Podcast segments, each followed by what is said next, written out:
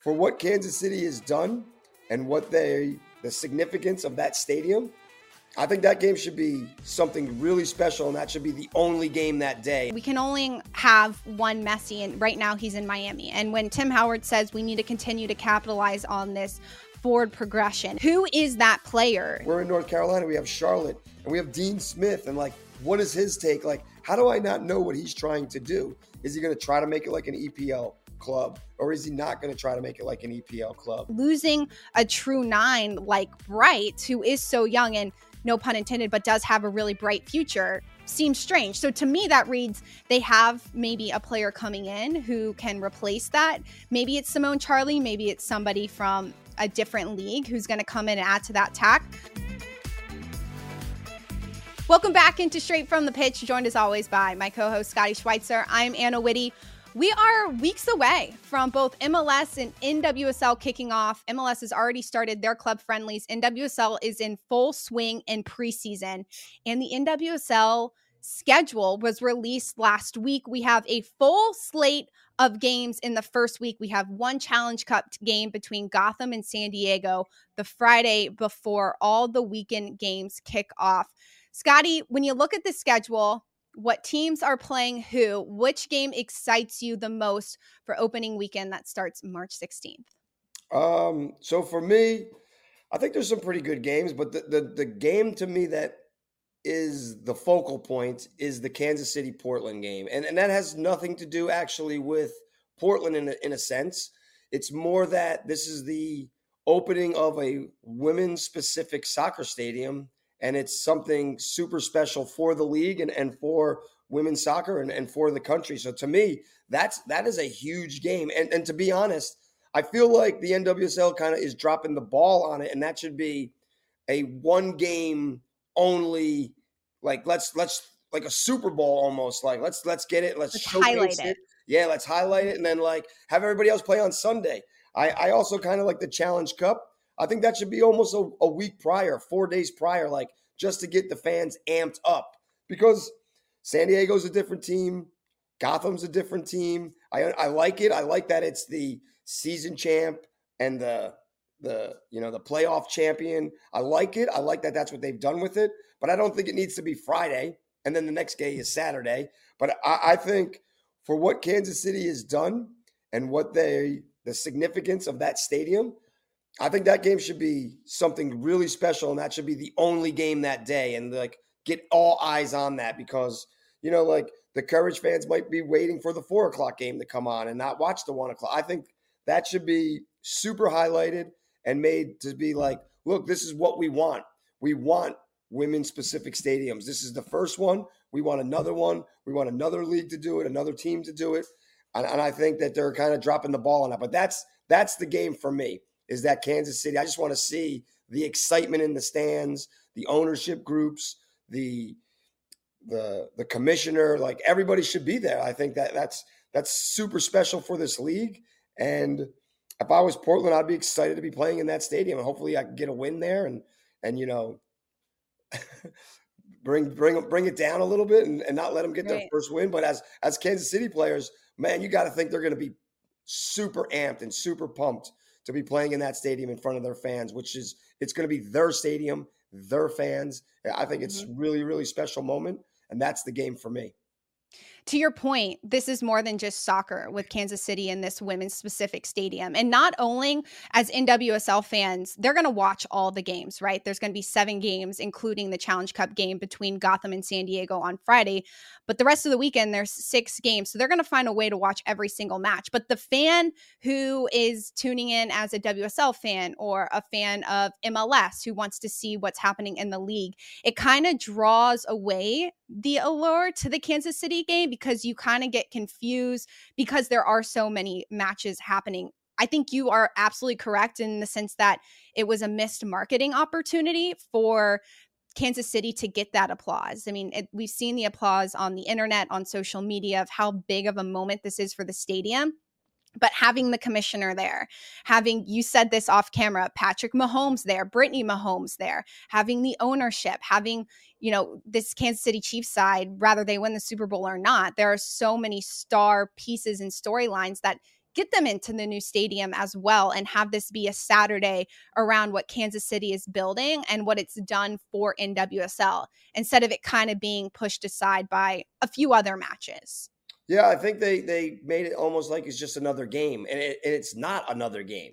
It's not just another game. This is like this is the first of its kind in the United States. This is something super special, and I, you're right. I think you know if if Kansas City wins the Super Bowl, you got to think you could get Taylor Swift there too. I oh mean, my gosh, yeah. You, would think like like let's make it something so so special because to be honest, that's exactly what it is. I mean, I, I, would be upset if I was the, the ownership group at Kansas City and like, we did all this. We did this for the league. Yes, we did it for our players. Yes, we did it for our fans, but we did it for the league too. And and give us our due now. Let us be the only game. I, I just thought when I looked at it, I was I was shocked to see when the schedule came out that there was going to be other games on on that that day. And and I just thought, wow, man, you got this super special event that should be celebrated and and it, I'm sure it's going to be celebrated, but you could have made it as wow, that was special.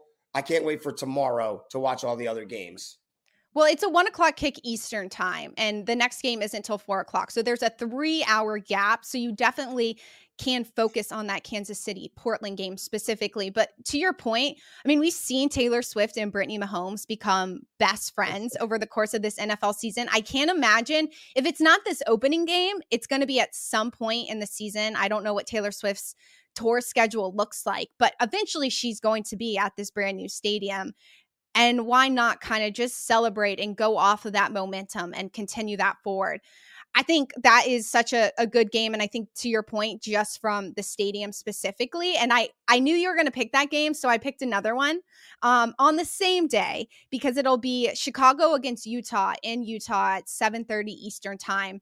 I'm excited to see what Amy Rodriguez brings when it comes to a style of play. They have so many new additions because this is an expansion team with Brecken Mozingo as a brand new rookie, Paige Monaghan as one of the more senior veteran players, Ally Sentnor, the number one overall draft pick, and then for me, Hannah Betfort, who had an amazing season in Portland towards the very tail end, how she can kind of build off of that momentum. And I think her style is very similar to Rodriguez's style of play. They're very like humble, go get it.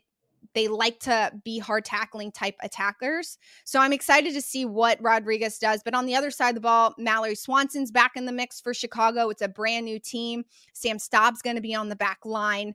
Um, and, and this game being on Utah, seeing what the fans kind of bring, what the Royal side is going to look like, will be really exciting to see opening weekend. Yeah, I think we're going to get a lot of information on the opening weekend. Like you said, like Amy Rodriguez, I, you know, it'll be interesting to see what kind of a tactical alignment she kind of plays. But you're right. You know, you're going to get hard-working players, and they're not going to have any quit in them. They're just going to be. Right. They're going to fight. They're going to fight. That's who she was. That that's that is definitely going to be a mentality of that team. And then, okay, now how do we play? Like, what's her tactical setup? How is she looking to play? How is she looking to press? So those will be interesting. And then with all the movement throughout the the offseason, I think that'll be interesting to see all these different teams and and how players fit and don't fit and coaches making adjustments to what they have now, which compared to what they had last year. It, it, it's going to be it's going to be crazy again uh, once it gets going. It really is. NWSL season will be here March 16th. Before we move on, the schedule for the opening weekend is Kansas City and Portland at 1 o'clock Eastern Time, racing Louisville and Orlando at 4 p.m. Eastern Time. The Courage take on the Dash at 7 o'clock Eastern Time, and Utah and Chicago wrap up Saturday at 7:30. I apologize. No, Angel City and Bay FC wrap up Saturday on the West Coast at 10 p.m. Eastern Time. And then on Sunday, Seattle hosts the Washington Spirit, which will be another great game as well with what Seattle is doing with their free agency and a lot of the movement happening. Honestly, this free agency is still here. There is a ton of movement happening within the league. And the biggest one that happened recently to me and caught my eye was Orlando's forward, Messiah Bright, was traded to Angel City for $130,000 in interleague transfer funds. Simone Charley, who was injured last season for Angel City, was a free agent. She signed with Orlando. This is huge for me for Angel City to get a player like Messiah Bright, still so young in her career. But why would Orlando let Bright go? Yeah, I don't know. You know, maybe they're looking to change their style of play a little bit. Like you said, last year, I thought up top, she was a, a physical presence and help them sometimes maintain possession, help them be able to counterattack. Like she did different things for them and made them dangerous, even when the game wasn't necessarily going their way. And then at the end of the year, when they started to really get playing a lot better, she was one of the main reasons why they were playing a lot better. She was one of the focal points of how they were attacking. But, you know, coaches make decisions and they do things and, and they go in different routes or they have different styles that they're going to try to to attempt in the new seasons. But I, I thought this was a good move for her going to Angel City because it really fits her style of play. Unless Angel City completely changes the way they're going to play, which I don't think so. It almost looks like she was an, an even swap for swap for McCaskill, who left Angel City. You could see her kind of getting in that free range of of a roaming forward and being able to go wherever she wants and then to be able to attack however she feels the, the best way for the team to expose defenses. So I like it as far as Angel City, but you're right. Looking at what Orlando is doing, it seems like a, a tough player to lose. Right.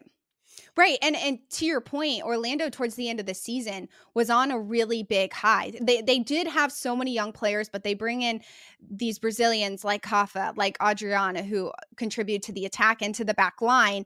And Seb Hines was really happy with his team, happy that they were young because he could build them and could continue to work with them. That losing a true nine like Bright, who is so young and no pun intended, but does have a really bright future seems strange. So to me, that reads they have maybe a player coming in who can replace that. Maybe it's Simone Charley, maybe it's somebody from a different league who's going to come in and add to that tack.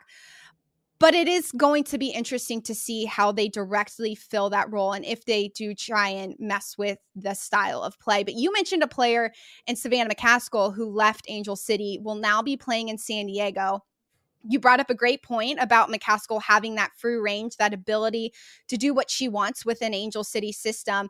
You head over to Stoney's system, it's a little bit more rigid. She's going to be playing next to Colaprico, who plays a certain style, and she's going to have to balance that.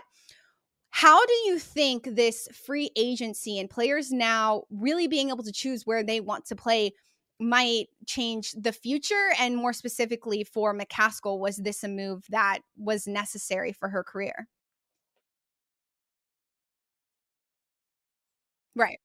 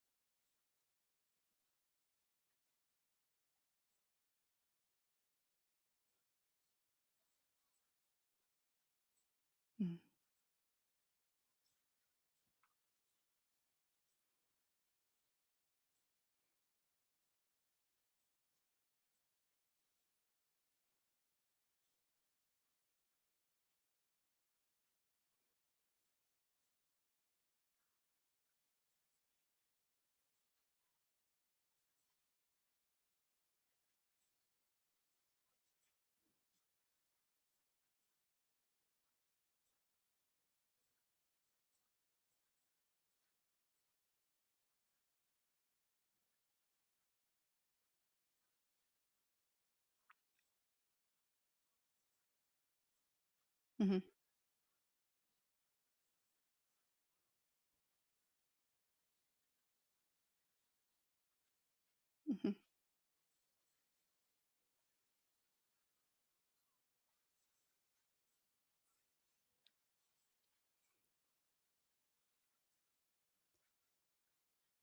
For sure. And I think that's what we see every year. And that's what makes NWSL so exciting is there is that movement and players who find their system and players who maybe aren't into the right system. And one player who's coming over from South Korea who's really exciting for Seattle Reign is Ji So Yun. It was kind of what Seattle was missing last year, which was an attacking midfielder who could create but also shoot on their own. Uh, Ji So Yun is a midfielder who signed a deal for the next two years with Seattle. She's 32 years old. She spent the last year playing in South Korea, but the eight years prior was with Chelsea. She left the WSL in 2022 as one of the top goal scorers in WSL history and helped Chelsea win 13 titles. What is the most important thing not only will she bring to this club, but also to the NWSL this season? I think her style of play, you know, the, the Asian players have a great style of play. They they can possess, they can pass, they're technically sound, they're very intelligent.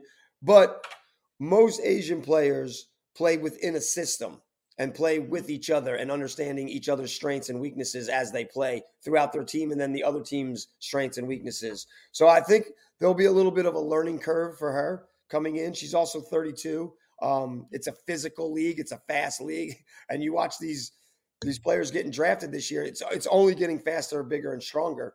Um, so it'll it'll be interesting to see how it all fits. Plus, Seattle lost a lot of players. So there's mm-hmm. going to be some readjustments in just their own style of play based on players they don't have anymore. I would have liked to have seen her play with Sonnett. I think Sonnett would have been a good, good little piece behind her, sitting in behind her. Sonnett likes to win balls, win tackles, and then get it to her playmakers. And I, I think that would have worked well with her.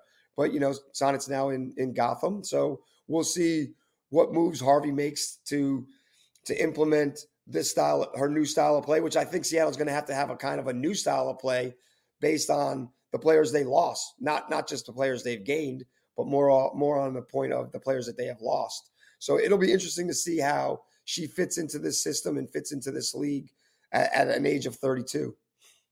I'm really excited to see Soyeon fit into Seattle and just this league, like you said, and more players coming over from Europe, from different countries, different leagues, and kind of implementing that to NWSL.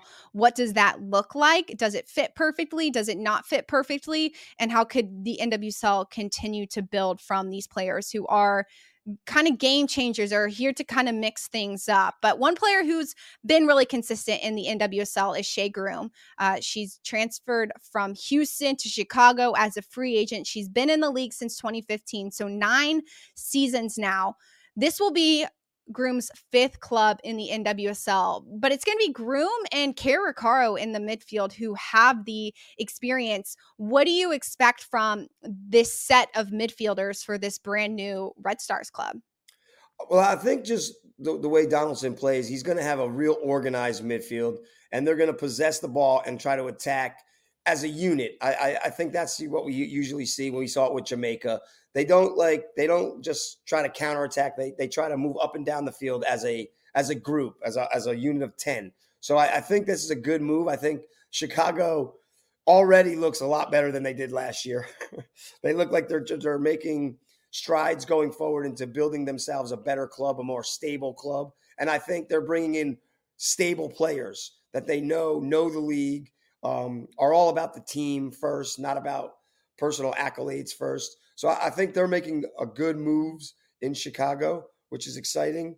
Um, so I think this was a good move, and I think he's setting, like I we said it a couple weeks ago, he sets up a team that plays as a team first, not as individuals. And I think those are the type of players he's been looking to bring in as this year's been going, uh, as the offseason's been going forward. That's exactly what Chicago had to do last year because they didn't have that star power. They didn't have any real big national team players or anybody who could play make on their own, but they also didn't have that team collective. We have to get this done together. So bringing in a coach, if you're not going to completely overhaul the roster, which I don't think they really did. They did bring in some new key players, like Kuikka is a great new addition to the Chicago side, and um, even a player like Shea Groom who has that veteran experience. But they lose Kayla Sharples, they bring in Sam Staab, and they don't have that star power. So having a coach who can bring that all together is important. And real quick, I, just wanted to go over the preseason roster for the Red Stars. So they still have Alyssa Naeher on the roster. Obviously, Erin McKinney, Hannah Anderson, who was a draft pick, is on the defensive line. Cameron Biegalski, Kowalski's there, Kuikka's there uh, Tatum Milazzo, who's a big piece on the back line, Sam Staab. Then they have Julia Bianchi, who is a great midfielder and is more of a technical player for them. Um, Jenna Bike is one of those players. Bay Frank B Franklin from Arkansas is going to be there. They still have Sarah Griffith, um, and they even bring in Leilani Nesmith from FSU. On the attacking line, Allie Cook, Ava Ava Cook, Penelope Hocking, Shea Groom, Allie Schlegel, Mallory Swanson, just a few players for the Chicago side that you get them together in this preseason. That's going to be really fun to see what they do against Utah. Yeah, I, I, I like that team, and I, and I think they can rally around themselves. You know, here's a team that no one got picked up from Chicago, and then there was a whole bunch of moves, and then they lost some key key players uh, decided to leave into free agency. So, like, if mm-hmm. it was me as a coach, I would be bringing us in and like like let's be a team, let's be a family, let's all fight for each other, let's all help each other get the most we can out of this league, the most we can out of this season. And I think that if they go that route, they have a, a really good set group of players that can do a little bit of everything. And they, and they might not be superstars all the way. Yes, they have a Swanson. I understand that. But like, I, I know how good Staab is, but I don't think anyone, everyone, anyone ever really talked about her as being like a superstar, even though she's a really, really good player. Um, I think this is a team that can just rally around themselves and that's the type of coach he is, and be real, real dangerous. And when you look at him or you scout him, you're like, how are they doing this? You know, they they're good, but they just can't be beaten. I, I think that's the kind of a team I would try to make this team into and say, let's put the past behind us in a sense, but let's not forget it.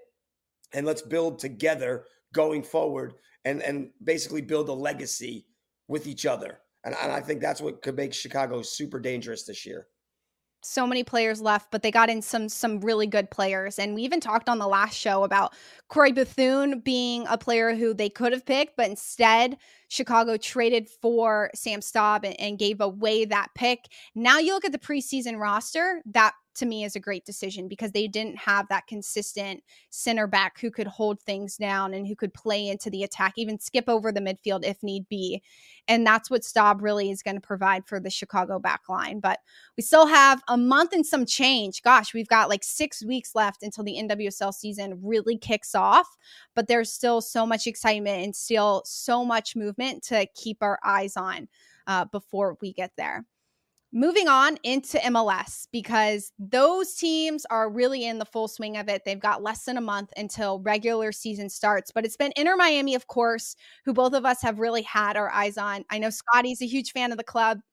I'm a huge fan of Messi and just what David Beckham is building there. But Inter Miami hasn't been off to the best start this season. They tied El Salvador. They lost to FC Dallas. They lost to Al Hilal this week, four to three in Saudi Arabia. And then on Thursday, Inter Miami will play against Al Nassr and forward Cristiano Ronaldo. In this last game against Al Hilal, Inter Miami had Suarez, Alba, Busquets, and Messi all starting in this club friendly. And as you mentioned, it was kind of a weird game in the sense of just the stadium, the production of it all, be, having to travel to a completely different continent. But when you look at what Inter Miami is kind of doing right now, do you have any initial concerns before the season starts? Um, I do. I do that. They they until last game they really weren't scoring, so I thought that was a problem. Right. Um, but when you watch them and and you, and you watch parts of games or highlights, or whatever, you can see the connection between the four because they've played together for so long. But the connection outside of the four is, I think, where they're starting to have some problems um, because players don't know how Suarez plays, and Messi plays a little bit different when he plays with Suarez. So even though they had him last year, and out, and they're almost like keying on each other, and they're forgetting out the other six players on the field. But they're they're also basically they're they're MLS's golden child in a sense. So like they're the promotion. So they're they're doing all these things, and they're they got to be tired. They got to not just be tired from preseason training, but more of because they're they're they're the salesmen of the league. They're going all right. these places. Like I wouldn't want to be in preseason and go to Saudi Arabia. That's just I I want to be at home. I want to be ready. I want to be in Miami. I want to be training there. I want to be getting used to it. I thought the Dallas game was okay. I think Dallas is just more of um they seem more organized of, of themselves as a team. Uh, but that would be my only concern was that they weren't scoring. Uh, and then last last night they they got three goals. So, but they do look like they know they're in preseason, and I think they also know because they had a little bit of it. Well, maybe not Suarez, but they had a little taste of the league last year. So I think they know how physically demanding it is. So no one wants to get hurt in preseason. No one wants to get too fatigued in preseason. You want to be right when the season starts just right where you need to be and then just keep building going forward. And it almost looks like when i watched the games yesterday that that they know they know that they're there to promote the league. They know they're to make money for inter miami to make money for mls um, but they're also know that they're in preseason. And so i'm not too too concerned. They did get three goals yesterday. Um, they they've had some weird injuries already uh, the young kid Ben Cremani, or however you say his name, he's going to be out for a few months now. So I, I, think they're just trying to be smart, and I think you know you got Martino who is constantly messing around with lineups. Like yesterday, I think they played a a five three two. So you know, like he he messes around with lineups and changes lineups. That takes a little bit. I'm sure they're tinkering to figure out what works best. How do we get the the most production out of the four superstars? So I'm not super concerned, but a little bit just because they, they haven't really been clicking like we, we would have thought they would have right, right away. Right. And to your point, it is such a long season. There's so many games to be played. Obviously, we're not even in the thick of it all. And the traveling of it all, I think, is a massive factor. And not being able to be home. This is the best time of the year to be in Miami. It's not a million degrees there. It's not overly sunny, like this is the best time to train there. And and to the point of the FC Dallas game, I know it was a really cold game, so not being used to being in that environment could have really affected this Inter Miami side. Uh, Tim Howard made a really interesting comment this week. Uh, he said, "We have Messi, then we have the 2026 World Cup here in America, and then we have the fallout." He said, We're talking about a five year space where we can really capitalize on the growth of soccer here in the States. He's correct in all of that, you know, comment saying that this is the time to really use Messi to use Busquets, to use players like Jordi Alba and Suarez here and make sure not only are we growing Inter Miami, but we're growing other clubs and investing financially into other clubs. Because after this 2026 World Cup in a few years, we might not have used it in the right way. Do you see how MLS is using Messi and marketing him well outside of just this Inter Miami club going on the up? Do you think like once 2026 World Cup wraps up, like we've used him to what he can be and not like he's a prop or anything that we should just like, you know, play with, but do you think Tim Howard is right in that comment? I, I do. I think what he's kind of saying is don't be fooled and just use Messi. Use Messi to bring in more Other to make it to, yeah. to, to, build off of it. Whereas let's not just for the next few years use Messi and then when Messi's done, we're back right where we started, kind of a thing. Right. So I, I totally agree with Tim Howard on that, saying that you know here's an opportunity to continue the growth of the league, and that's what we need to do. We need to use Messi to help with the growth of the league, not just say, "Hey, look, we have Messi." And, and at times it almost seems like that. Uh, and you know, I don't know if that's a, a Beckham thing. I, I, think we talked about it uh, a couple weeks ago where he said, "Good God, I would hate to be going against Beckham because he knows everybody." He, you know, he look. They got Suarez, and you know, could it be Neymar next, or could it be you know Griezmann wants to come into the league? People are talking. Pulisic has made mentions that he wants to finish out his career here, and I think that's where the MLS needs to take heed at saying, well, why do you want to come at the end of your career? Like we want players to come in the middle of their career when they're great, when they're mm-hmm. when it, they're superstars still. Like I, I don't want Pulisic to come at the end of his career. I want him to come when he can dominate in the in the league, if if he can dominate in the league. I, I don't want, and that's not just Pulisic. That's not just Americans. That's any great player. We want them to come when they're still in their prime. Now, granted, Messi might be 36 years old or whatever he is, 34 years old, but the little bits that you still see of him, he's still close to close to prime. Maybe he can't do it, you know, as many times in a row, but he still has that ability to to be great. And I think that's what Tim Howard's saying is like we can't lose what we have right now, and then when it's done, just be done with it. We have to continue to build with it and grow from it using these type of players that now do want to be in the league.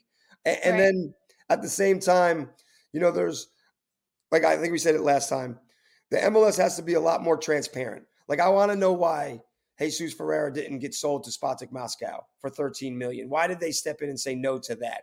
Why, why did they if that's where he thinks he can grow and become better, why did they not take that 13 million and then invest it back into the league or back into their team and do like why was it why was it negated i, I want to know those kind of things like why that happens like we we know why henderson left saudi arabia and went to ajax. I want to know the same things that go on in the mls i, I want to know why they're happening and what the the game plan was for the growth of the league. Just keeping him here is that the best for the league? Is that why you did it? Or you just didn't want to lose them and make yourselves look bad. I don't know because they don't really give us enough information sometimes, the MLS. There's only one Messi, right? That We can only have one Messi, and right now he's in Miami. And when Tim Howard says we need to continue to capitalize on this forward progression and get a good player or get something good going in LA or Chicago or DC, who is that player who, if they were to come and not play for Inter Miami and pick another city, would have that massive impact that Messi has had? Okay, so like back in the day when the MLS first started, the players that would come in, they would bring in like Lothar Matthäus was brought in and he played in New York. One is I think his family wanted to be there, but there's a huge German community inside of New York, in right outside the city. So they brought in a German. There were Polish players that they brought in to the Chicago Fire back in the day because there's a huge Polish. So, like, you could bring in Lewandowski, who is a Polish player at Barcelona. Barcelona is struggling right now. They're having their own little problems. Is that a player? So, when you bring in players that are great players, you also have to look at the ethnic backgrounds in these certain cities that we have because then you can get that fan base to come. So, like Houston, I thought did a good job when they brought the Mexican players in last year mm-hmm. because you're going to get a big Mexican fan base that comes in, goes to every game, cheers for your players. You know, they have that connection. Messi's in Miami. You have a lot of Latin players, people there. You got Messi, you got Busquets, you got Jordi Alba, you got Suarez. So it makes sense when you're bringing in players – you're not just bringing in quality players, you're also bringing in certain nationalities to certain sections of of the country where they have an ethnic background to follow, fan base there to follow them. So I, I think there's players like that. Lewandowski would be good. Um, shoot, uh, in LA, you know, you have a whole bunch of different ethnic backgrounds. So you have a whole bunch of different types of players you could bring into into the into the the team because you'll have a fan base that will follow and they already have their own fan base. So that's the type of players you need to look at. Where would you bring them? Where do you put them? Chicago, Polish, German, New York. They, they had that, like I said, when they brought Lothar Matthäus in, you know, they had a huge following. They have Italians there. Pirlo went into NYFC the one year. I think those are the types of players you have to look at. Toronto, Toronto brought in all the Italian players. So now, now, then, now you need results. So you can't just right. bring in players and they lose because nobody wants to see a losing team. So you got to bring in players that want to be here, want to be part of the league, want to help the growth, want to win games, want to win a championship, and then you get a better fan base. Totally. And I think right now, San Diego is the next club that'll be here in 2025. MLS has to really focus on what are they doing to prepare for that season and prepare for San Diego to debut? Because from living in San Diego, there are millions of soccer fans. You see it at the Wave Stadium, you see it when national teams come into town. People love soccer in Southern California and San Diego specifically, and making sure that when that club starts playing in 2025, that they're ready for it. And that they've got the right players on the roster. They've got them out in the community promoting the team, doing stuff video wise so we can see them on social media. We can see constant weekly content on MLS website or sorry, on Apple TV, just quick feature stories so that we can get to know these people. Maybe they're not on the Messi level because there's only so many of them, but make them the next Messi here in the States. Make them somebody who the casual American sports fan can relate to. That is the piece to me that we're really missing is the marketing aspect to MLS.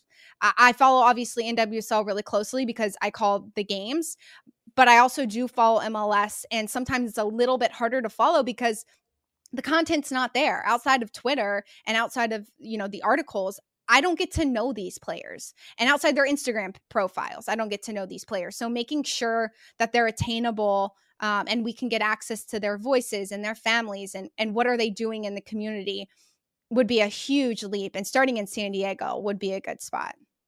Yeah, sometimes I feel like the MLS, and I, they've gotten better. They, they sometimes feel like, well, you should follow us because we are the MLS. Like, no, no, you have to help us. You have to mm-hmm. give us information. You have to give us ways of, of seeing this because there are some really good players in the MLS that we don't really even know yep. about. And or you only know your team. You only know right. your local team. Listen, we're, we're lucky with Messi because he is Messi, so he's everywhere. So like I happen to be a Miami fan just because of the pink uniforms. That's when I started liking them. But I get all the information because it's Messi, But like you know, like we talked about it, Kansas City hired Gavin Wilkinson, like, and nobody knew about it. No, like nobody heard about it. It kind of went under the radar. Like that shouldn't be, that should not be happening. Like whether it's Gavin Wilkinson or not, like when anything is going on, we should know what's going on in Portland. We should know what's going on with the Sounders. We should know what's going on in Kansas City. We should know what NYFC and and like then then these clubs have the MLS Next Pro, and then they have the the young players playing in their league in the MLS next league and youth players. Like, so like there is this big, I don't know what the conglomerate of, of groups that we could follow. Like I could follow the youth club, I could follow the reserves, I could follow the pro team, but it's so hard to do it. Like you have to search it out yourself instead of helping us with the content of how to find it. That then we could become fans. Like maybe I am a Portland fan, I don't even know it because mm-hmm. I don't know any of the information about what they're trying to do and how they're trying to do it. And now you have here we're we're in North Carolina, we have Charlotte and we have Dean Smith and like what is his take? Like how do I not know what he's trying to do? Is he going to try to make it like an EPL club or is he not going to try to make it like an EPL club? Is is he here just for a paycheck? Which I doubt it. He's a soccer enthusiast. He's a soccer lifer. So like mm-hmm. I'm getting nothing on Charlotte. I and I live in North Carolina and I'm getting yeah. no information on what he's trying to do, what system he's going to try to play, how he's going to try to adapt to the MLS style of play, which could be an old English style of play. And we're getting zero information on it. And for the fan to be able to know what Dean Smith likes and to kind of and bring that into the culture of the fandom here in Charlotte. People love going to those games. They're really exciting. MLS does a great job of putting on a great show but it's that extra level of getting to know these players that would be really exciting. And I think that would be that huge gap that maybe we're missing here in the States that we wouldn't be missing, you know, like NFL, for example. Every week there's a feature on Fox on a certain player um, it's a sit down interview. We get to know about them, and weekly there's always content coming out, whether it's from the NFL or other networks. And and to that, soccer is definitely growing in the states. Networks are really investing, but it's that small detail of just getting to know a player, getting to know a person, and that's why you want to become a fan of them. And MLS has a great opportunity with San Diego coming into the league. That's going to be a massive club for them to capitalize on and they've done a great job so far. It's not that MLS has messed up necessarily anywhere, but continuing to grow off Messi and letting Messi continue to talk and be that spokesperson for the league um, and continuing to invest in different areas of the country so that we can see this growth of soccer. I mean, I have friends, family who reach out to me about soccer constantly. Like my cousin just became a massive Liverpool fan and he was a baseball player, a football, a football fan. And it's just really fun to see his interest in the sport but we have to continue that momentum to get him now invested in MLS. And you bringing up Liverpool, and I'm a Liverpool fan. So Friday yes. morning, I I cried. I, I 52 Did you cry? Man, we have to get there. Why did you cry, Scotty? It's because because Klopp's Klopp, leaving. Because yeah. Klopp's leaving, and, and it's coach. really just what we're talking about. Klopp is mm-hmm. listen. I'm sure Pep has a relationship with the fans, but no manager has has a relationship with his fan base like Klopp does with the Liverpool fans. Mm-hmm. it's something like he didn't just change the culture of how we train and how we play and how we practice and how we win games. He changed how we care about each other how how Liverpool cares about each other and loves each other from the players all the way through to the, the fan that sits in the highest row in the stadium. And it's such a like I, I don't know who we're gonna get to be our new coach that can replace this guy because of what he did, like what he what the club means to him, what the fans mean to him, what he means to the fans. Like and he said, you know, don't make it about me. I'm just I'm ran out of energy. And I watched the FA Cup game this weekend. And from the day time he walked out onto that field, they serenaded him and they kept singing and they said, "Sorry, we are going to celebrate you. We're going to celebrate you till you're gone." And it's that relationship and it's that understanding. And I can go on at any time and watch a special on Klopp, meeting a fan, meeting uh, someone who's got disabilities, and and you can see how he interacts with them and and how he brings the players in and how he interacts with his his own team and his own players. Like that's that's what you want to see with the M- MLS. How is Neville interacting with the guys in Portland now? How is Dean Smith interacting with the team and the fans and going into the pubs in Charlotte? Because Charlotte could be a soccer town. It has great restaurants. It has great bars. It's right there by the stadium. The fans come there and they St. Louis. How is the St. Louis you know, going to build off of last year. Like, I want to know all that stuff. I want to see all that stuff. That might change me from being a Miami fan to a St. Louis fan, a Charlotte fan, because I became a Liverpool fan because of Stan Collymore and his style of play. And then you read the history about Liverpool. And now I, me and my daughter are both Liverpool fans. And man, man, we're, we're in a hard place right now. And like, we're in first place in the EPL. We got a chance to win four trophies still and you, we're all we're all just sad because we're going to lose Klopp because right. he is who we are. He is Liverpool. He he gave us our for the last nine years. He's given us our personality, who who who the, the club is about, and like that's the beauty of of Liverpool. And I, I, think we have that here in the MLS. We just need to see it. We need to, right. to be a part of it. And I think coaches and players can't be afraid of it. Let it be. Right. Let, let be part of it. Let the fans be part of it. Let the fans feel like there's just as much as a win.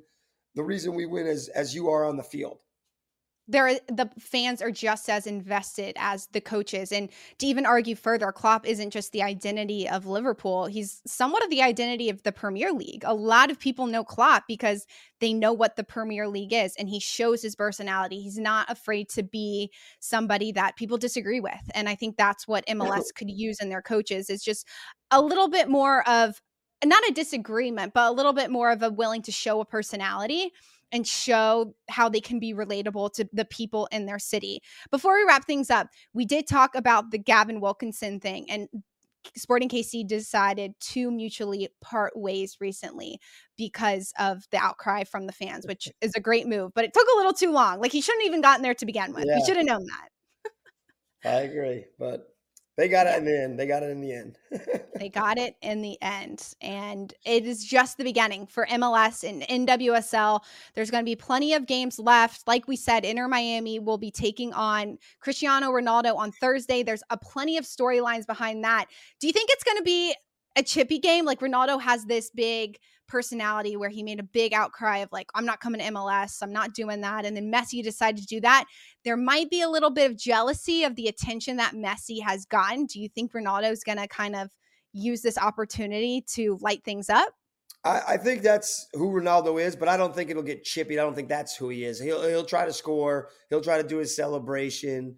Um, and then again, we'll see what Martino does because they they really are in preseason and you don't want yeah. any injuries. And th- these, you know, they're over there playing and they're halfway through their season. They're fit, they're ready to play. Whereas Miami is just starting their season, just starting right. to be all together. So it's um it's tricky that the way you have to do preseason, especially when you're going and playing teams that are in the middle of a season. Right. And I think that that's the hard thing for sometimes for us as fans to realize is just like we, when we used to bring in the English teams to play us in the MLS All Star. Well, we're halfway through our season, and the English teams are coming in for preseason. So they probably did fitness in the morning, then they played in the game. They don't really want to be playing in the game. The, the MLS boys are, well, here's a t- chance for me to, to make a name for myself. So they're tackling harder than they should. And the European team is like, we're, we're tired. We, we, we did fitness this morning. We're, we're just a couple weeks into preseason. We're getting ready for our season. We don't really we, want to be in this game in a sense.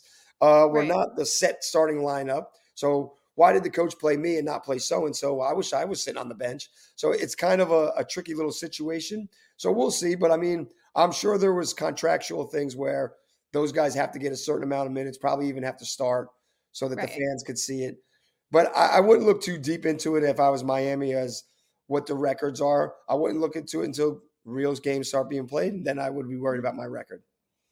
February 21st is when Inter Miami's real first game is against Real Salt Lake. And that's where the fun will start. Uh, that is it for this week's show. Make sure to follow us on TikTok, Instagram, Twitter. You can watch us every single week on YouTube.